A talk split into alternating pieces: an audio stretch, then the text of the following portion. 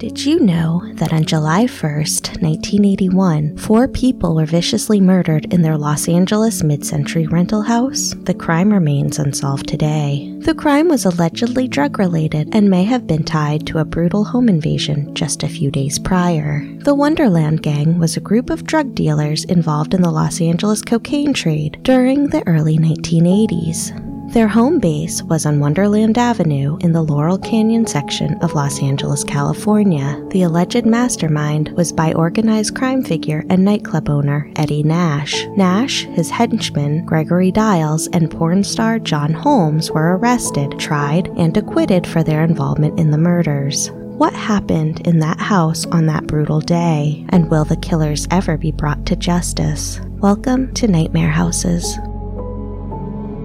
The permits for the residential dwelling in Laurel Canyon on Wonderland Ave were drawn in March 1960. Laurel Canyon is focused on its central thoroughfare, Laurel Canyon Boulevard. However, unlike nearby canyon neighborhoods, Laurel Canyon has houses lining up on one side of the main street most of the way up to Mulholland Drive. Many side roads branch off the main canyon, but most are not through streets, reinforce the self contained nature of the neighborhood. Laurel Canyon became a nexus of counterculture activity and attitudes in the mid 1960s and early 1970s. It became famous as the home to many of LA's rock musicians, including Cass Elliot of the Mamas and Papas, Joni Mitchell, Frank Zappa, Jim Morrison of The Doors, Carole King, The Byrds, Buffalo Springfield, Canned Heat, John Mayall, members of the band The Eagles, the band Love, Neil Young, Brian Wilson of the Beach Boys, James Taylor, Jackson Browne, Bonnie Raitt, Linda Ronstadt, and many others.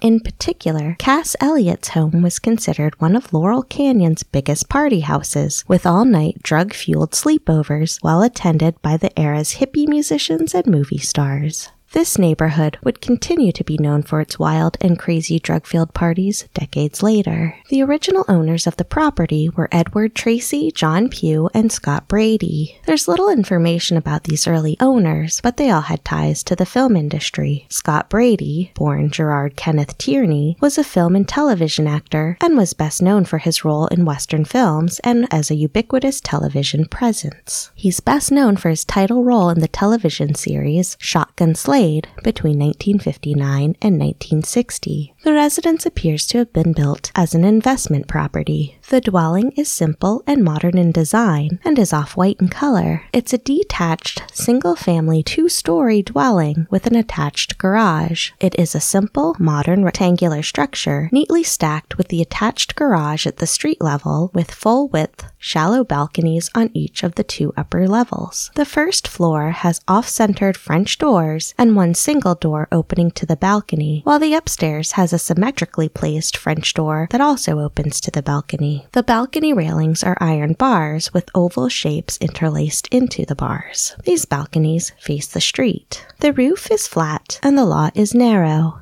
Outdoor narrow concrete steps lead from the lower garage level up to the first floor on both sides of the property. Because the property was a rental, it's difficult to track down all of the occupants during the 1960s and 70s. It's believed that members of the band Paul Revere and the Raiders were once occupants of the residence. However, this area was a known drug and party place, and it's presumed that drugs and parties were common at the rental home. By 1980, the two bedroom house was leased to Joy Miller. Joy and her live in boyfriend, William Billy Deverell, were the usual occupants of 8763 Wonderland. Their friends, Ron Launius and his wife Susan, essentially became long term house guests. These two couples and several other friends and associates became known as the Wonderland Gang. The Wonderland Gang mainly trafficked in the cocaine trade of the era. Still, despite its role as the most influential and feared cocaine distributorship in Los Angeles, some of its members were heroin addicts. Drugs were regularly dealt from the residents on Wonderland Ave.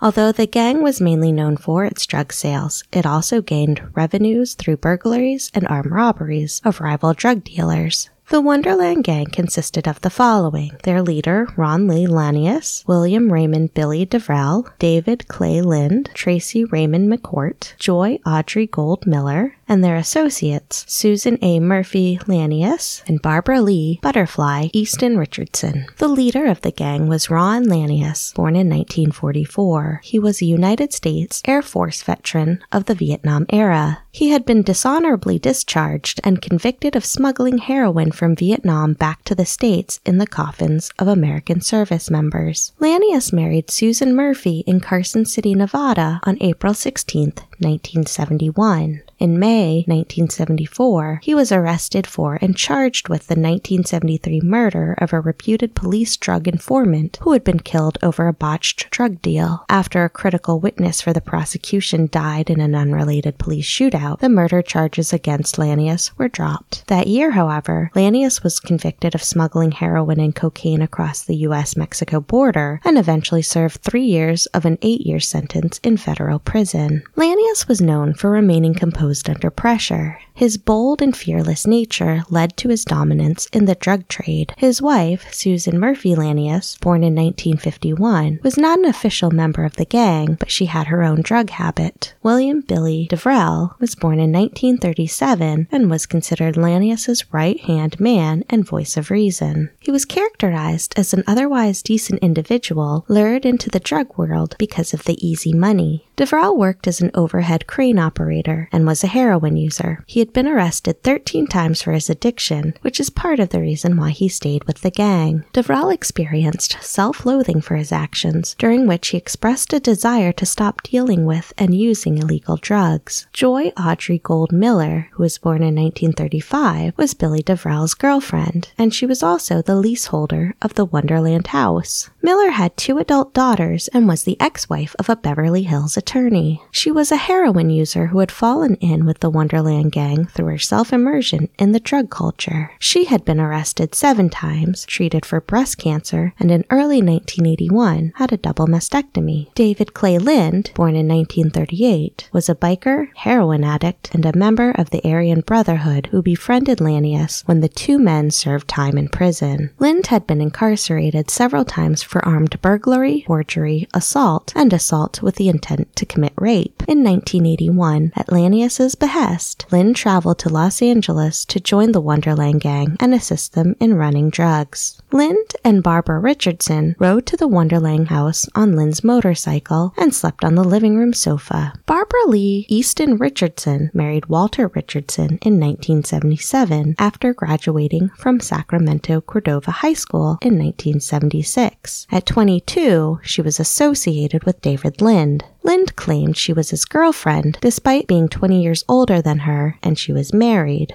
It was thought that Lind and Richardson were police informants in the Sacramento area not long before they traveled to the Wonderland residence. The gang sold to many folks in the area, and adult entertainment legend John Holmes was a frequent visitor. Holmes was friendly with the gang and would purchase or scrounge cocaine from them. By this time, Holmes had developed an over $1,500 per day cocaine habit. It was in late 1981 that a mutual friend introduced Holmes to Chris Cox, owner of the Odyssey nightclub. In turn, Cox introduced Holmes to Eddie Nash, the drug dealer who owned several nightclubs in Hollywood.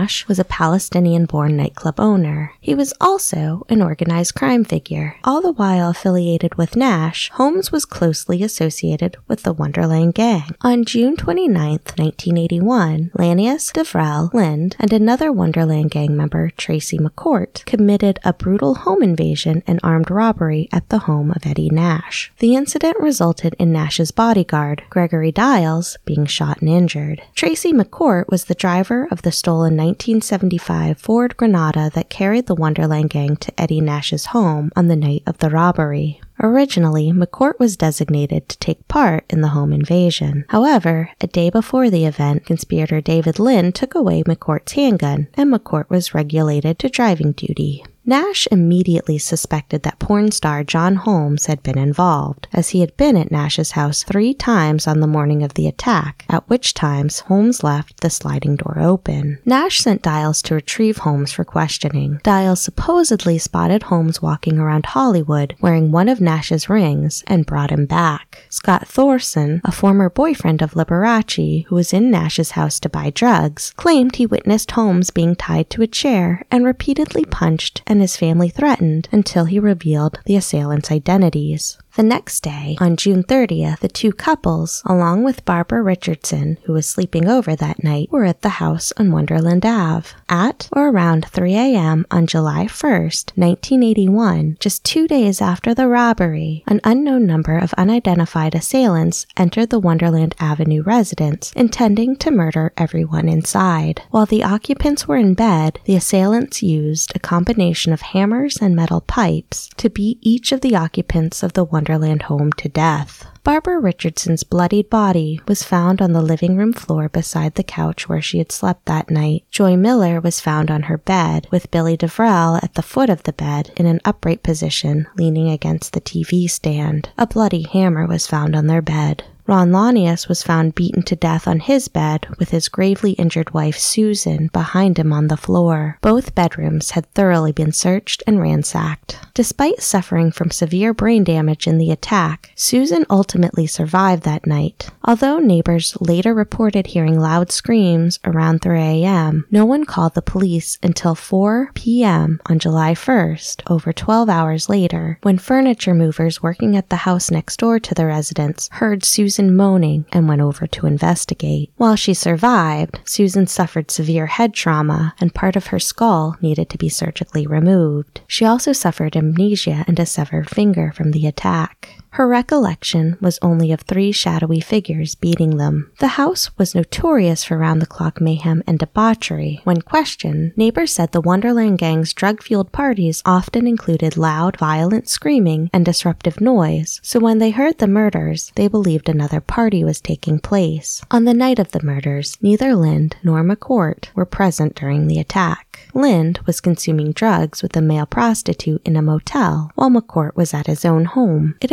appears that most of the victims attempted to fight back. The Los Angeles Police Department detectives Tom Lange and Robert Souza led the murder investigation and searched Nash's home a few days after the crime. There, they found more than $1 million worth of cocaine and some items stolen from the Wonderland Avenue home. An initial theory of the murders centered on Holmes. His left palm print was found at the crime scene on Launius's headboard. He was arrested and charged with four counts of murder in March 1982. The prosecutor, Los Angeles Deputy District Attorney Ron Cohen, attempted to prove Holmes was a willing participant who betrayed the gang after not getting a total share of the loot from the Nash robbery. However, Holmes's court-appointed defense lawyers successfully presented Holmes as one of the victims, who the real killers had forced to give them entry to the house before the murders occurred. After a publicized three week trial, Holmes was acquitted of all criminal charges on June 26, 1982. For refusing to testify or cooperate with authorities, he spent 110 days in jail for contempt of court. Shortly after the murders, Holmes' first wife, Sharon Gabeni Holmes, stated that he had told her he had known the people in the Wonderland Ave home and had been there shortly before the murders occurred. She did not divulge any additional information to the police. Holmes died on March 13, 1988, due to AIDS complications. A month before he died, two Los Angeles Police Department detectives visited Holmes at the Veterans Administration Hospital where he was convalescing to question him about the murders. Nothing came from this visit because Holmes was barely awake, and his responses to their questions were incoherent. A month after his death, Gabeni stated in an interview with the Los Angeles Times that on the morning of the murders, Holmes had arrived at her house with blood splattered on his clothes and recounted how he led three thugs to the tightly secured drug house on Wonderland Avenue, escorted them in, and stood by as they bludgeoned the five people inside. She said Holmes never told her the names of the three other assailants. In 1990, Nash was charged in California State Court with having planned the murders, and Diles was charged as a participant. Thorson testified against them, but the trial ended with a hung jury voted 11 to 1 for conviction. A second trial in 1991 ended in acquittal for both Nash and Diles. Diles died from liver failure in 1997. David Lind's position in the drug underworld was and remains murky due to allegations by rival drug dealers that he worked as a police informant. Lynn died of a heroin overdose in 1995. In the years following the Wonderland murders, McCourt was reported to have moved to Colorado. He spent considerable time in the Colorado prison system, but when he was free, he operated a successful mobile phone franchise. In 2001, he reportedly had been wanted by the Colorado Springs Police Department for assault with a deadly weapon and failure to comply on the original charge of distribution of a Schedule II controlled substance. McCourt ultimately died in 2006. In 2000, after a four year joint investigation involving local and federal authorities, Nash was arrested and indicted on federal charges under the Racketeer Influenced and Corrupt Organizations Act, known as RICO, for running a drug trafficking and money laundering operation, conspiring to carry out the Wonderland murders, and bribing the sole holdout juror of his first trial. Nash, already in his 70s and suffering from emphysema and other ailments, agreed to a plea bargain in September 2001. He admitted to bribing the lone holdout in his first trial with $50,000 and pleaded guilty to the RICO charges and money laundering. He also admitted to having ordered his associates to retrieve stolen property from the Wonderland Avenue house, which could have resulted in violence, including murder, yet he denied having planned the murders. In the end, Nash received a four and a half year prison sentence and a $250,000 fine. No one was ever convicted of the four murders and the attempted murder of Susan. The case remains unsolved, though the likely killers are gone now. The last known transaction of the property in Wonderland Ave was in 1998. The home is still privately owned and appears to be used as a rental with an approximate rental of $3,000 per month. Listings do not mention the events of July 1981. Today, the home's exterior looks remarkably similar to that of the horrific July morning in 1981. Getting caught up in the illegal drug trade is always dangerous, and it appears that this was a case of revenge. It's unknown if the property is haunted, but the gruesome deaths that occurred on that early July morning in 1981 appear to be the only confirmed deaths in the house to date. Thank you for listening to Nightmare Houses. For more information, including photos and references, please visit www.nightmarehouses.com. Until next time, goodbye.